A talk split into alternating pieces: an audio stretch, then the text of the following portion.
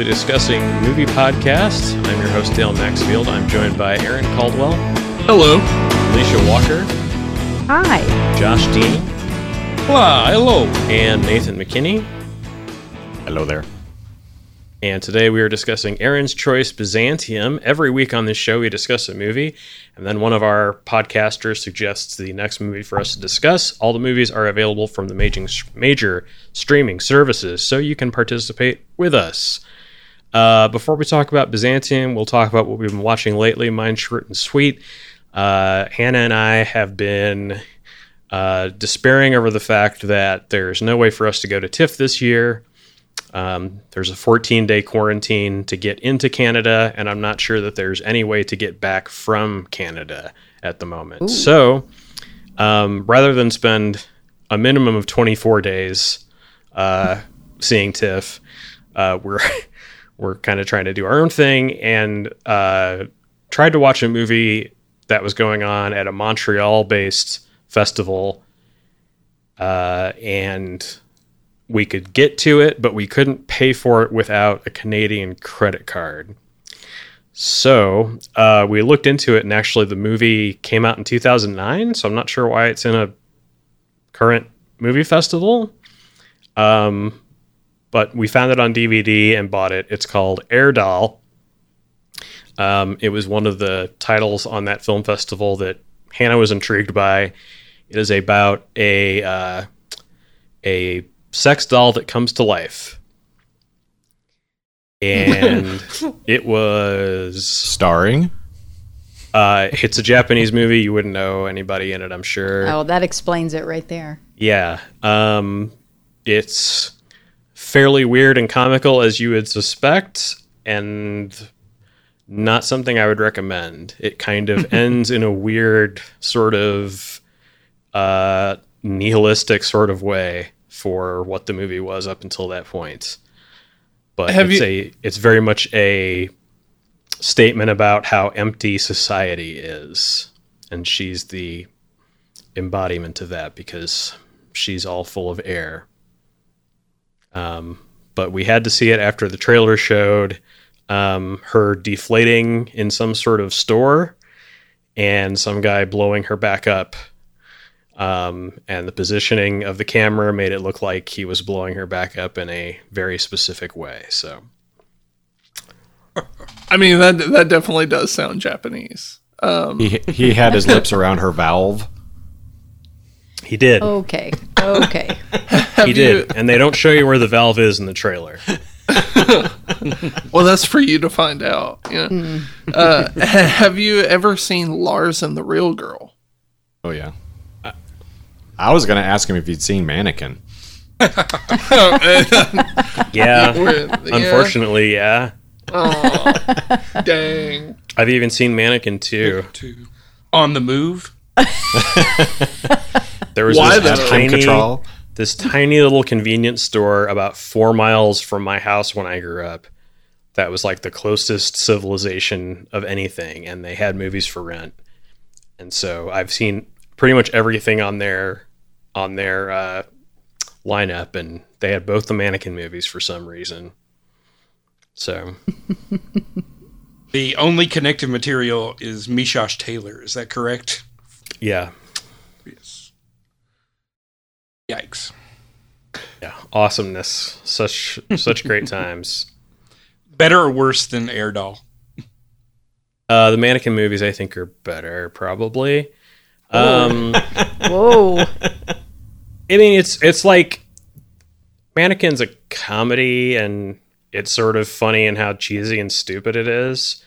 And Airdoll sort of has that for the first like eighty percent of the movie, and then it suddenly like it's like they got Lars von Trier to do the ending. He's like, "Oh, you wanted nice things? No, there are no nice things here." So you bought the movie, Dale. The question is, the only way are to you get going it. to are you going to keep the movie? Uh, probably yeah. As just as like somebody somewhere might want it at some point, and um, it was incredibly hard to find. It's never been made. Uh, it's never been distributed in the United States. Um, the only versions of it on DVD are a region locked Japanese version, which you usually can't play here. And then there was a Thai version of it that was unregion locked because the Thai don't give a shit. Um, that had English subtitles, so we were able to get that one. But we paid way more than we would have if they just let us use our American credit card for the film festival. So, so it was only eight bucks at the film festival. So, how about you guys? I'm sure you had a better time than me. Unless you also watched Air Doll. Josh, how about you? Uh, well, um, I had a bunch of uh, family stuff going on this week, but uh, I did get to see one movie besides the one we're talking about. Um, it's also another recommendation from my friend who is putting me onto some weird, obscure movies. Um, the Corruption of Chris Miller from 1973, uh, directed by Javier Bardem's uncle, J.A. Bardem. Yes. The seal of quality. yes. Um, it. Uh, I. I'm not gonna say much about it except like the opening scene. I wasn't. I was like, what? What am I watching? Uh, like a woman wakes up in a mansion. Uh, someone has left her alone in bed post coitus, and she's whistling for her lover, and her lover will not whistle back. And uh, I was like, what? What the hell am I watching? And then all of a sudden, a guy pops out in Charlie Chaplin makeup and uh, starts doing a silent Charlie Chaplin routine. Wait, is this another fucking Miranda July movie? No, this is from 1973. and then he murders her. So that's the opening scene. Is uh, and I was like, okay, I'm sold. I'm watching the rest of this. It's like a really horny episode of Tales from the Crypt. So if that sounds like your cup of tea, check out the corruption of Chris Miller. Better or worse than Bordello of Blood?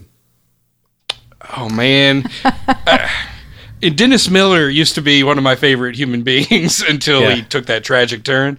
Uh, Bef- Before he became a right wing freak? Exactly. Uh, man, that's a tough call. I, I, I probably enjoyed this slightly more than I enjoyed Bordello of Blood when I was 15 and saw that for the first time. But yeah, that's all. That's all I saw. Alicia, That's- how about you? Well, um, I kind of revisited the late 80s, 80s, early 90s this week and watched a little My Blue Heaven and a little Hunt for Red October. So, Nice. uh, both uh, completely satisfying, but have things that bug the shit out of me in them, but doesn't matter because I still love them and always feel good after watching both of them. So, can you name all of the actors who've played Jack Ryan? Oh, well, Alec Baldwin, Harrison Ford. Uh, there was that unfortunate Ben Affleck, although I don't, I didn't even see that one. And then Some now of all John fears. Krasinski. Is there Yep, anybody else? you got him. That's Yeah. it. It? No, All no, right. Wait, wait, wait. Didn't Oh. Chris Pine? Chris play Pine, Shadow Yeah. Recruit. Oh, what in what one? Shadow Recruit. Shadow Recruit. Yeah. Oh, see, I didn't see that one. yeah, yeah. Yeah. ben Affleck's was Sum of All Fears. Yeah, I didn't see that one actually either. I think I and I watched a little of the John Krasinski, but I I need to go back and watch some of that. But uh, and it's been I think Hunt for Red October is the one of you know those '80s '90s you know big blockbuster years. I think that's the one I've seen the most. I saw the Harrison Ford ones; they were good. They were fine. I have. I don't think I've revisited those in years and years, but maybe I need to. I don't know. I think but Patriot I, you know, Games is really solid. Yeah. yeah, that's a good one. That's true. Um, so I should rewatch that maybe now. But. I just I had to see Sean Connery as the Scottish Russian sea captain, and Yeah. uh, you know, and I you know I'd totally forgotten that Jonesy. Of course, you know maybe it's just because he wasn't as as big at the time. Was um, uh, why can't I think of his name now? Who's in so many movies, and he's in Lovecraft Country, and uh, he played Courtney. yes, Courtney B. Vance. Vance. Vance. Yeah, there we go. Yeah, I was like watching the opening credits, like, oh my god, that's who Jonesy is. Of course, like you know, you you forget those things. I know that character, I know that actor, but years later he comes back, and I didn't make the connection, so that was kind of fun. Yeah, I think the Jack Ryan uh, Amazon show is okay. It kind of goes, it like meanders a bit. A lot of the episodes kind of feel the same over and over again. Um, but uh, I think it's it's well acted and well made overall. I just hope they like develop it a little bit better next season It- and not I've only watched season one. Is season two worth uh, jumping into? Uh, I don't think I've seen season two yet. Oh.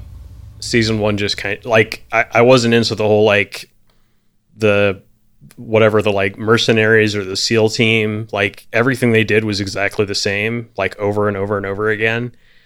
Um, so that part was really boring, but I like the Jack Ryan bits in it. And then uh, yeah, the uh, Scottish Sean Connery playing the Russian captain in Hunt for Red October is ridiculous, but it's not as ridiculous as when Scottish born actor Sean Connery plays an Egyptian named Ramirez in Highlander Right. 2. Of course. The magician, the, the Egyptian referred to as a Spaniard. Yeah. but anyway, you- oh, I'm sorry. Hunt for Red October. It was fun. Loved it. I, I was telling Nathan one of my favorite things about Hunt for Red October was I, I for some reason I just really love the way they did the transition of speaking Russian to English in that, and how he's like Yeah. you know reading the passage from the Bible and now suddenly it's English and it's you know fine and normal and everybody can just do their thing. I just love how they did that in that movie. I thought that was really smart. Yeah. I've, I've seen other movies do that, and yeah, I think that's cool when they they start in the foreign language and then like you just slowly kind of without them mentioning anything, they just start talking in English. I think that gives you more buy-in to the Scottish accent and all the other stuff. And you know you can. You're like, it's fine, it's fine. Everyone's doing, their thing. for Mother Russia. That's right. It's my third. This is like maybe my second time to see it. It is officially my third favorite Tim Curry movie. Okay, That's checks fair. out. That's fair. Yeah, yeah. Clue and Rocky Horror. Uh huh. that I would think. No, no Home Alone two Lost in New York on that one. No. Okay. I haven't seen Um, that one, so Oh. okay. Yeah, Aaron, we can't really hear you, but Aaron said what? No legend, Oh. no, uh, no teen. I- uh, no, I didn't uh, grow up on Legend, really, to be honest with you. Doesn't matter. Uh, I've never seen it, so it's still Well, you've my- never seen it. That's a problem. Oh. Well, we'll have Yeah. to watch it sometime. Ridley Well, Scott, someone pick it. We'll watch it. There you go. Ridley Scott, Tom Cruise, Mia Sara. Mm-hmm. Um, it is all style style over substance, but it's very very stylish. Um, I wanted to say before we moved on from, you know what, My Blue. This people probably already know this, but bit of trivia. My Blue Heaven is a sequel, unofficial sequel to. Anybody? Goodfellas. I don't know. Goodfellas. No kidding! Yeah, yeah, yeah. It's Henry Hill. It's uh, Steve Martin's character is supposed to be Henry Hill from uh, Goodfellas. Very nice. Yeah, yeah. Nathan, Sorry. No, I'm glad you interjected that. That I'm enjoying hearing that. That's good. Am I going next? Is that what I heard? Yeah. Okay. Uh, so uh, August the 28th was this last week. Uh, that was the anniversary of the March on Washington. And to, I don't know if you really celebrate that exactly, but uh, we we actually watched uh, a CNN movie that was available through um, our local theater here in town. Uh, it was basically a biopic about John Lewis called John Lewis Good Trouble. Um, and then we also, I personally followed that up with a PBS documentary called um, I think the March. March, March. So got got my, you know, late '60s feels on or early '60s feels on there. Uh, I enjoyed it, liked it a lot. Um, if you like biopics, it's a good one and it's very topical. Um, I did not actually realize that John Lewis spoke at that particular event, so that was kind of new to me. Um, but he's he's an interesting guy. It's a, it was a good one to watch. Um, I also watched uh, Fellini's Eight and a Half. okay. It was second time I'd ever watched it. Um, I liked it. I think it's one of those that is going to require like maybe to see it like five or six times before I really kind of wrap my head around it. Um, but I do think it's like an amazing piece of filmmaking. Um, a lot more than some of the other ones that I've seen of that era. Um, in that it's just I don't know. There, there's something about the way it's edited and all the scenes kind of blend in together, where he's kind of thinking about his past and his present, past and present, and it's kind of blending in.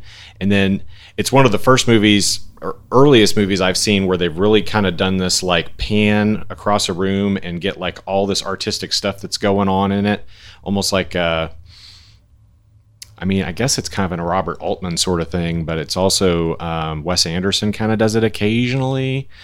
Um, so, anyways, I, I, I enjoyed the heck out of that one. And the last one, I can't remember if I talked about it last week or not, but I watched Rule the Rules of the Game, which is a French movie from 1929, I think is what it was. Uh, it's the only one I've ever seen by um, Jean Ren- Renoir, who is cousin or something to the the painting pain, painter Renoir. Renoir. All these French words, I can't say any of them, so just hold, bear with me here. Uh, anyways, it's uh, it was banned in France because it was uh, about a bunch of uh, rich folks uh, just doing what they did with their lives, whatever the heck they wanted to do, and they were pretty racy about it. Uh, I thought it was a lot of fun. I enjoyed it. Cool, Aaron. That's a funny movie. I like that one. Uh, man, the the last seven days have been weird. Um, I have watched Black Panther like four times. Um, so that that has has been emotionally charged more so than it normally is. Um, I also, uh, gosh, what did I watch?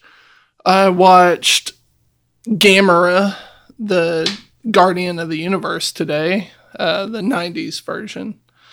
Um, always good. Did you buy the Eh. Gamera set? I did not. I wish I had. Um, I, I really, I really wanted to, but I had just made the plunge to get a Friday the Thirteenth box set, and I couldn't do both. Um, Choices, choices. I That's know Sophie's choice it right was there. Sophie's Yeah. choice. It was Sophie's choice. I've never felt closer to Meryl Streep. Well, the Gamera the Gamera box set uh, is currently sold out. Um, you can buy it from scalpers on Amazon for four hundred and fifty dollars. Yeah. Uh, for twelve movies. Um, but I guess somehow within like U.S. distribution of the movies coming back, Mystery Science Theater got the rights back to it for the first time in almost twenty years. And so, Mystery Science Theater Collection 21, the Roman Roman numeral 21, is back for sale on Shout Factory, and it's all five of the Gamera movies that they did in season three. So, Nice. I love me some Gamera, so I might pick that up. yeah, I I ordered it. Nice, nice. Yeah, I, this is the first Gamera release I've seen in a long time. It was hard to find the three that they made during the '90s. Um, I don't know all the details. I think it was one of those things where like the person that owned the rights died and whoever inherited it didn't understand how money works and just didn't do anything with it. and then I think that person died and that's how like whoever owns the rights now got a hold of it and was like, "Yes, money is good. We'll do that." That sounds about right. Um, I also finished up the Warlock series. Um, I, it was the very first time I'd actually seen Warlock 3, um, which replaced Julian Sands with Bruce Payne, uh, which would become a calling card of Bruce Payne's career.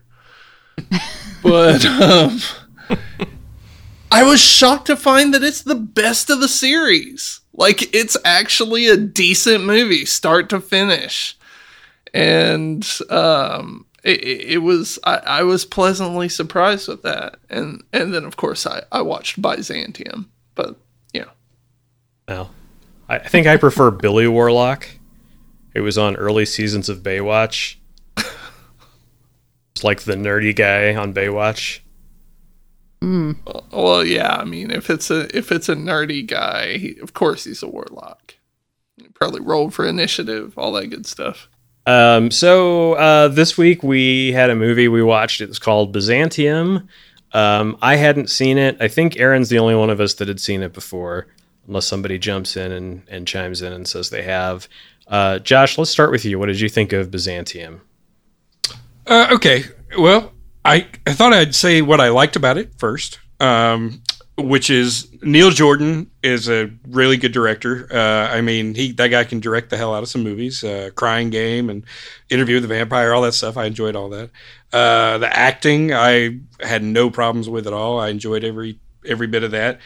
Uh, set design and cinematography, like all the, you know, crafts that go into making a movie, top notch. I felt like for this movie. Yeah. Um, the one shot in particular I really wanted to call out was uh, they were showing the brothel from across the street. This is right after he gives uh, her or she gives um, Frank her her story, and all the other buildings are lit up and bright, and the brothel's just pale and you know bereft of blood. And I was like, oh, that's a nice little touch. Like just just one of those. Somebody took an extra five minutes and made sure that lighting was right, and it made all the difference for that one shot. Anyway, um, so all that I liked a lot. Uh, some structural stuff didn't quite work for me with the story. Um, I appreciated that we got that chase sequence at the very beginning to demonstrate that the the ladies are in danger. You know, I wish we had gotten to know the nature of the danger earlier in the movie because it, it it it was slack. It felt a little slack in terms of the uh, the energy a little bit, where it was like, oh god, these something horrible is going to happen to these ladies, and then in the last 10 minutes these guys show up again and by that point we know who they are and why they're there and everything. So i'm like okay all right well now i get the stakes. But it it kind of meanders into like some twilighty territory in the middle with the the girl wishing she could tell her dark secret and oh my why doesn't anyone love me? And um, that part didn't didn't work for me as much but uh, as a metaphor for female subjugation and uh, how men tried to define women and their roles in the world, I thought it was, you know, also a little muddled, actually. Um, uh, I I wondered like why she still needed a guy to save her at the end. Why Claire still needed a man to come rescue her, um, even though the whole movie was about her agency, sort of, um, and trying to pass that on to her daughter. Um, so yeah, uh, I felt like it would take a step forward and then a step back and a step forward. So it all kind of washed out to like a enjoyable, but you know, it's not going to be one of my favorite movies kind of things. Um, yeah. Okay. So I would give it like a B, maybe a B minus. Yeah. Okay. Nathan, how about you? I'm, I'm really glad you didn't go to me first because I wasn't really sure what to say about this movie. um, I, I do know one thing. I enjoyed Saoirse Ronan in it. Not Saoirse Ronan. Yeah. It's Yeah, yeah, Saoirse. yeah. Yeah, it's- Yeah. okay. Got her name right. Yay. Uh, yeah, I enjoyed her a lot in this. Uh, she was the main reason to show up and stick around. Um, and that was great. Uh, I think there's I, there were some structural problems with this, and I, I can't put my finger on exactly what they were. Um, maybe you guys can enlighten us as we go. I'm, I'm thinking Dale has some ideas on that. Uh, but I do think uh, I there were a couple things that I had gripes about. The the one thing in particular that was just kind of annoying as shit to me is that it's like they had a couple of cool effects tricks up their sleeve and instead of just using them once and impactfully, they just felt like they had to keep going back to the well. Um, in particular, the whole like going up to the weird waterfall island with the blood river coming down and showing the birds coming out of that I think those are and how dramatic that was. I think by the we, time we saw it, about the fourth or fifth time, I was pretty over it. um, and I think it was cool the first time, and that was about it. Uh, but Saoirse Ronan was great. I mean, it had some cool like other locations. I think there was a good movie in there somewhere. It just it it was kind of hard to see it, and, I, and maybe I need to see it again, and maybe it would, it would improve on the second viewing. Okay. Alicia? Um, I think Josh kind of um, talked about things for the movie in almost the exact same way that I feel. So I think there was a lot of really cool production stuff uh, and choices. I liked a lot of the set stuff and uh, the locations they had and, and like the wrought iron elevator and stuff. You you know, I'm I'm always in for some really cool kind of geometric deco design elevator, you know, kind of thing going on. But uh, and I liked like in the orphanage, the beds all look like coffins for the kids. I thought I was like, oh, okay, that's kind of fun. Uh, so there were cool things I liked about it. I agree the acting was really good. I just I just wasn't in it. I just wasn't in it for most of it. I, there was it was something with the plot. I, I think it. I agree with Josh that I think you know it's i think they were saving up this whole thing of their history for the very end like it was going to be this big ta-da reveal at the end that would make everything so clear and fantastic. But i do feel like we needed some of that background a little bit earlier to to buy into their story a little more and feel more sympathy maybe for the characters. I was not having the love story at all. Love story mm. nada zero. I'm always up for a good love story. No. The the redhead guy who's a waiter at the piano bar for retirees, whatever that was. Not the piano not, bar for retirees. not into that guy at all.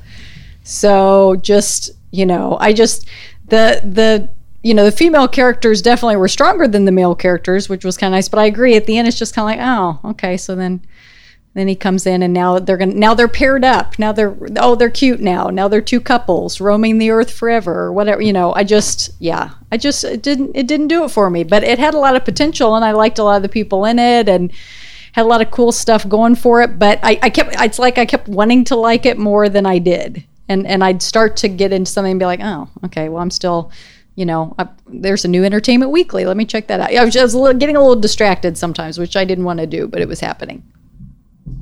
I love that you pointed out, like almost first and foremost, that you liked the elevator. Yes. That's that's just yes. awesome. Um, I'm sure that's that's what the filmmakers were going for. I'm sure they were. Hundred percent. We need to make a movie with a cool elevator in it. Yeah.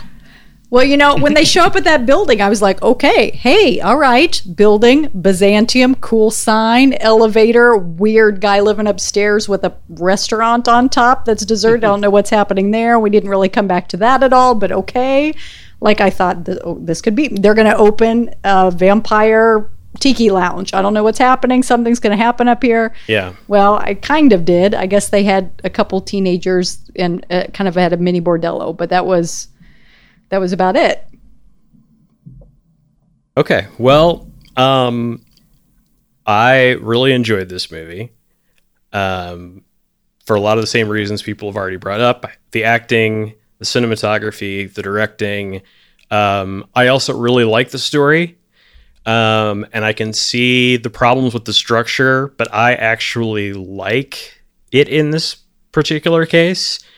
Um, a lot of times movies that have flashbacks and especially movies that have flashbacks within flashbacks and especially movies that use those flashbacks to give you vital information about the characters in the second hour of the movie I have problems with. That's that's a typical complaint from me.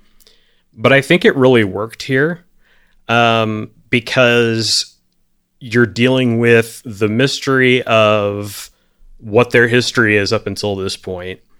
And so you're kind of in the same boat as Frank, the kid with leukemia who ends up becoming the final vampire.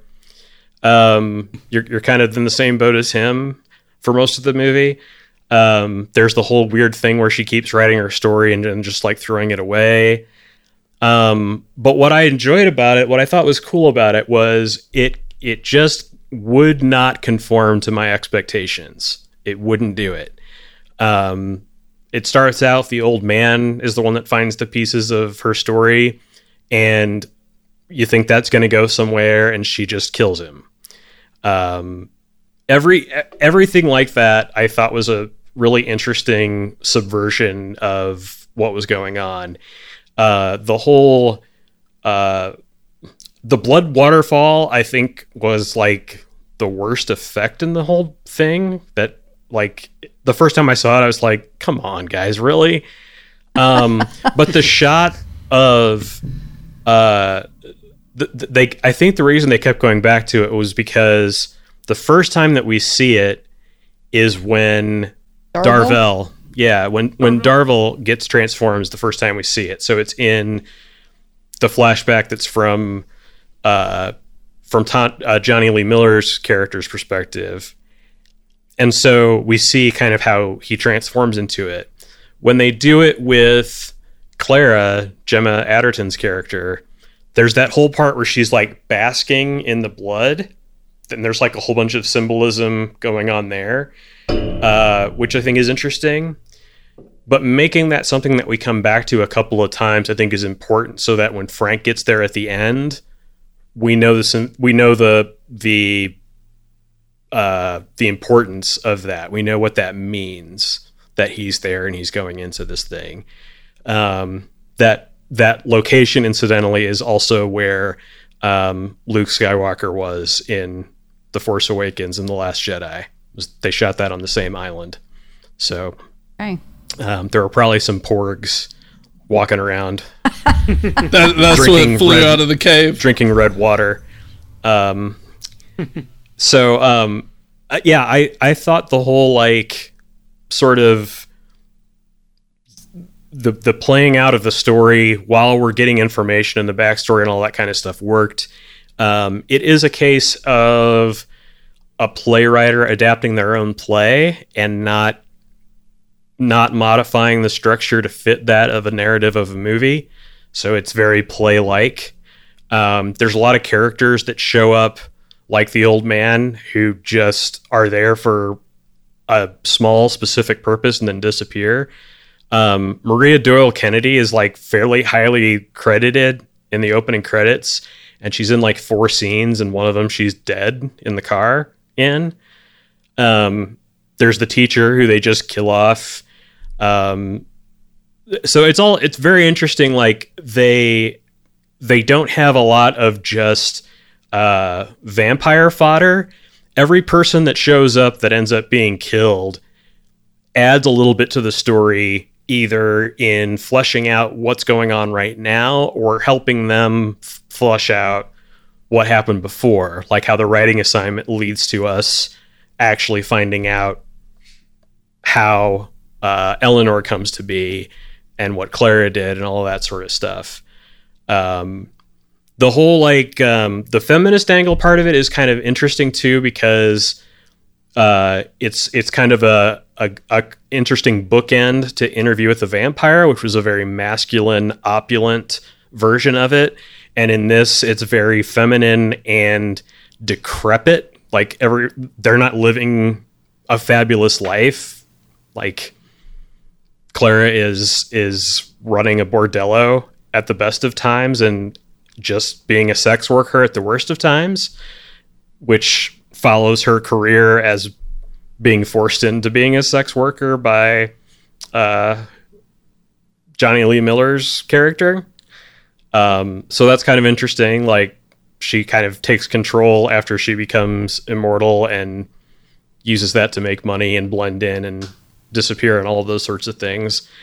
Um, when they first start talking about her at the beginning of the movie, um, when Eleanor's like writing about her, she's talking about how Clara is her muse. But it's not till later that we figure out that they're sort of related. And like at first, they're implied to be sisters. And then later we figure out that it's a mother daughter relationship, but they look close in age because they're both immortal. You know, the mother is immortal about at about 24 and the daughter is immortal at about 16 um, so I think all of that worked. Um, so I'm I'm fully landing on the side of hypocrisy in this and saying that the weird, um, unstructured, un uh, unrecognizable structure of this worked to its advantage to really uh, subvert my expectations of what this was going to be. I think if this was told in chronological order, it would be a rote, boring ass movie. Uh, it'd be just another vampire story, and I think they got the the mix of it right with all of this. Um, but I will still say, what the hell, Aaron? Man, you know, I was uh it was this was around the time the first time I watched it was around the time uh Let Me In came out. Let the right one in. Uh well Let Me In was the American version Oh, okay. of of Let the Right One In. I haven't seen the American version. So y- you can only watch those so many times, and I, I was really jonesing for a vampire movie, and so everybody that was doing reviews for Let the Right One In and Let Me In, they were talking about Byzantium uh, by Neil Jordan. And so I decided to pick it up. I mean, had Saoirse Ronan and, and Johnny Lee Miller in it. I was like, how could this be bad? And I just fell in love with it. The the poetry of the the dialogue in the movie, uh, Saoirse Ronan's uh, monologue of of casting her story to the wind, um, the the talk uh, that she had with uh, Maria Doyle Kennedy's character about years from now, Yeah. walking past her garden. I think that's the best scene in the movie. Oh, that scene is fantastic. Uh, I also like uh, Clara. Uh, is it Jim Jim Arterton. yeah, her. I think she stole the show, to be honest. Um, her scene with the teacher, where she she finally, at least in our eyes, for the very first time, is admitting that yeah, this is all true, and Yeah. just confronting it. And I love how she just towers does over it. him in that scene. Yeah, She's got the big heels on and she just stands like right on top of him and looks down at him. and it it's so fantastic in that at the beginning every time you see her with like Johnny Lee Miller or Darvell, I can't remember the actor's name. Um, every time you see them, she's looking up at them. They're up on their horse or Right. she's down on the ground. And then as the movie goes on and she becomes stronger and she becomes a survivor, she is towering over them. And it, I just, I loved this movie. And um, I, there, there, there's not much to say outside of that. Uh, I thought it was I thought it was really well done. I thought the structure was perfect because, like you said, it it would have been very paint by numbers if they uh, if they had done it in If chronological it order. been chronologically, yeah. Yeah. Um, I love I I watched this movie two or three times to figure out why they called it Byzantium. And it it's all because of the sword at the very end of the movie. The building is also Byzantium. Yeah. Um, but I think the only mention is um, at the very end where he's got the sword. He got it from ransacking the city of Byzantium. And, and I think that's the only mention of Byzantium throughout. Um, I- I- man, I I loved uh, I loved the use of music where she goes and, and plays uh, the piano. Um, I, I I really enjoyed the scene where uh, the old man confronts her about her secrets, and I I start to talk about this movie, and I'm just like, every single scene just speaks to me. That second And- time that she plays the piano and plays that like impossibly fast uh, Beethoven piece, I suspected and later confirmed in looking into it that she actually played that. She took like a 12 week intensive piano course and learned how to play that piece. I mean, it it makes sense Because I can spot uh, a fake piano player like a mile away, and she was doing that. That just makes me respect this movie even more. like, Um, Johnny Lee Johnny Lee Miller's Miller's character was called Ruthven, Yeah. which is a nod to uh, the vampire V A M P Y R E, uh, written by Polidori and based on a story that Lord Byron had sort of given up on. Um, that story is considered the uh, predecessor to Bram Stoker's Dracula. It's kind of the the thing that inspired that. Um, but they they came up with that uh, Polidori, Lord Byron, Mary Shelley, and a bunch of other people um, did this writing project where they tried to come up with the scariest stuff that they could, uh, a bunch of horror stuff, and eventually the vampire came out of that. But most famously, Mary Shelley wrote Frankenstein as part of that project. Man, Johnny Lee Miller's character was an ass.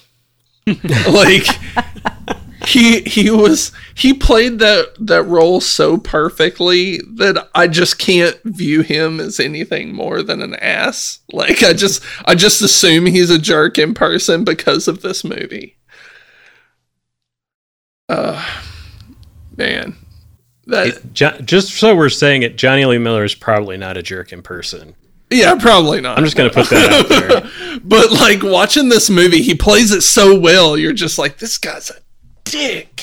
So now that we're talking through it, I, something that kind of came up in my mind of what was bugging me through at least the first half of the movie, and I'm not sure I've still quite got over it, is I never really bought that it made sense for these two women who were obviously mother and daughter, supposedly.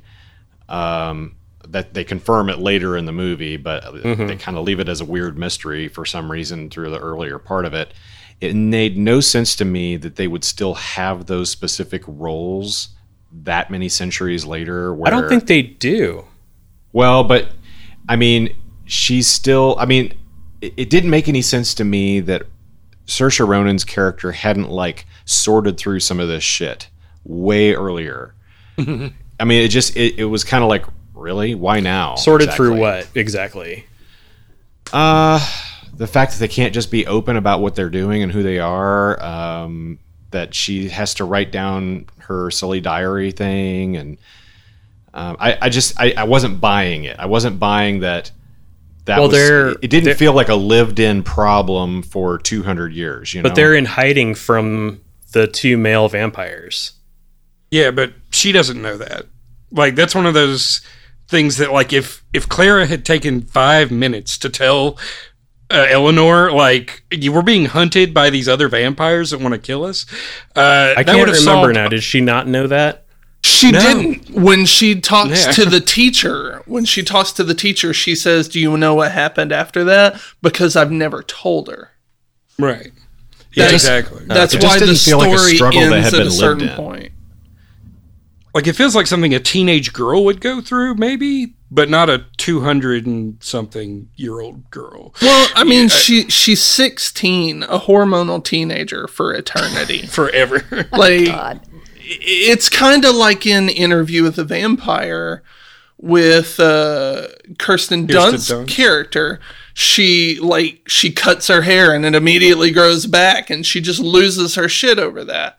That's that's kind of the thing. Is she she's going through these changes forever. She has no impulse control forever. I, I don't think it helped any that there really wasn't a lick of chemistry between Saoirse Ronan and the other girl, uh, vampire. Like none whatsoever. I don't know if that was intentional, but over 200 years, you would at least kind of have something. I would think. I think they're pretty tired of each other. Oh, yeah. That was the way I read it. yeah. Like being stuck with your mom for 100, 200 years. Yeah, and I may be the only person that felt that way, but that bugged me most of the way wa- wa- watching the movie. Yeah, I, I, I mean, I think it was just like the circumstances because I think that the mother shelters the daughter, and in that way, they they still maintain that sort of a relationship. Um, so like her being sheltered and not talk and being forbidden to talk about what she is to other people keeps her from exploring that any deeper. And I, so the only way that she can express that or deal with that is to write but she's not allowed to have anybody see that writing, which is why she keeps writing her life story over and over again and throwing it away. Yeah, It- it's um, it, it's also like they had no interaction for the first 16 years of her life. So mm-hmm. in in one fell swoop, she gets raped, gets syphilis, and then is abducted by her mother and turned into a vampire and now they're on the run for the rest of their lives. It's that's a lot to unload on somebody, especially a 16 year old. Yeah. Well, I'm getting raped raped by your dad, I guess too. Right? I think it's also raped by her dad. Isn't that wasn't Johnny Lee Miller her dad? Isn't that who she had the baby by? That's not how I read it, but that might be oh, right. okay. It- Um, she she just becomes pregnant over the years working at Oh, a okay. brothel, so it could be anybody. Gotcha. Yeah, and that's the beginning of the of Eleanor's story is always that you know, the mother wanted to smother the baby, but in that moment couldn't smother the baby. And that's how she came to exist. There's also the implication um, in the scene where uh, when they're actually when uh, Clara is talking to the teacher, they show her at the window again at the orphanage, and one of the matrons is like letting some guy pick a girl to take with him. And so there's the implication that that's the thing that sparks Gemma to to move and actually get Eleanor out of that situation. Like she sees the same thing about to start happening with her, um, where she's just you know basically used for sex, and that's her whole life. But then she's she doesn't get there soon enough to stop Ruthven, Johnny Lee Miller from from coming after her for revenge. So so that was a thing. Um, I'm glad y'all enjoyed it. Thanks, Aaron. well, it is Alicia's turn to pick a movie. What would you like for us to watch? Well, I've got a couple in my mind that I'm a little disappointed in because they're not easily available streaming. So I'm going to have to go for something that's a little more accessible. Um, so I thought I would try a movie that I have not seen in many years. So I've forgotten so much of the plot myself and kind of want to revisit it. And that is uh, Klute, Donald Sutherland and Jane Fonda. That sounds great. Well, thanks, guys. Thanks for discussing Byzantium. Thanks, everybody, for listening. And we will see you on the next Deeply Discussing Movie podcast.